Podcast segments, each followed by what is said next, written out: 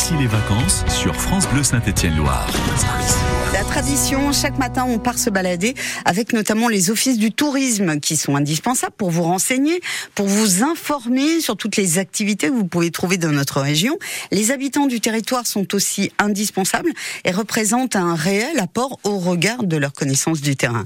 Direction le Pila avec vous, Yann Terrou. On va aller prendre le soleil, le frais dans le massif du euh, Pila avec Isabelle Arbus. Bonjour Isabelle. Bonjour Yann, bonjour à tous les auditeurs. Soyez la bienvenue sur France Bleu euh, Saint-Étienne Noir dans la radio de l'été pour euh, nous détailler tout ce qui va se passer dans le Pila sur euh, les prochains jours, les, prochaines semaines, avec des animations vis-à-vis desquelles on va rentrer dans le détail évidemment, mais elles ont une particularité, ces animations.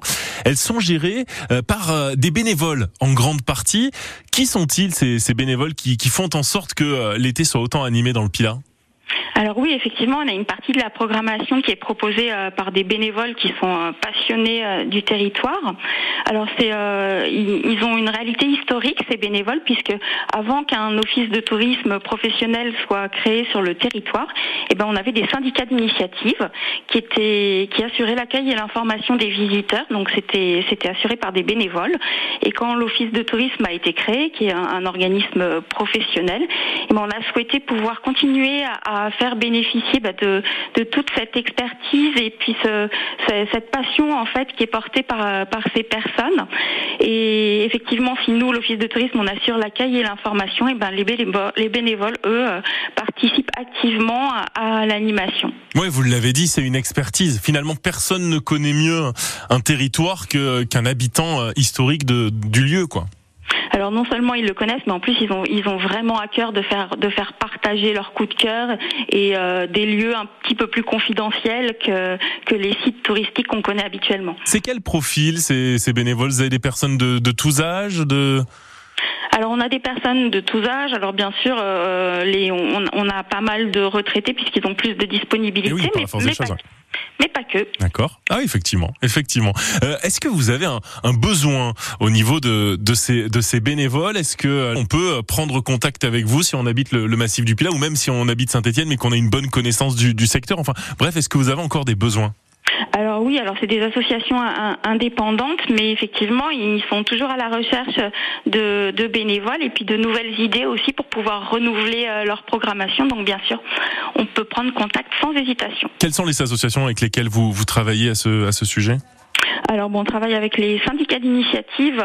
Il y en a, il y en a plusieurs. Hein. Il y a le syndicat, d'initiative du BESA, il y a l'organisme touristique de Bourg-Argental, le syndicat d'initiative du Haut-Pila. Donc il y en a plusieurs. Il ne faut pas hésiter à nous contacter. Eh bien voilà, si euh, vous habitez euh, le coin, si vous habitez le Pila et que vous avez envie euh, cet été, eh bien de, de, partager, de transmettre votre connaissance du, du secteur aux, estivants, aux visiteurs, eh bien prenez contact, notamment tiens sur le site, mais dont on va reparler évidemment Isabelle, pila-tourisme.fr où vous avez toutes les infos et la possibilité donc d'entrer en contact avec l'office de tourisme et ensuite qui euh, fait le lien avec les, syndicats d'initiative. Euh, il y a une belle priorité aussi dans, dans, ce que vous proposez, sont les rencontres avec les producteurs.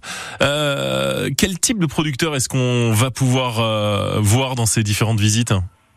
Alors il y a différents types de, visites qui sont proposées. Donc effectivement, euh, il y a des, des producteurs qui, euh, qui ont à cœur de proposer des produits locaux.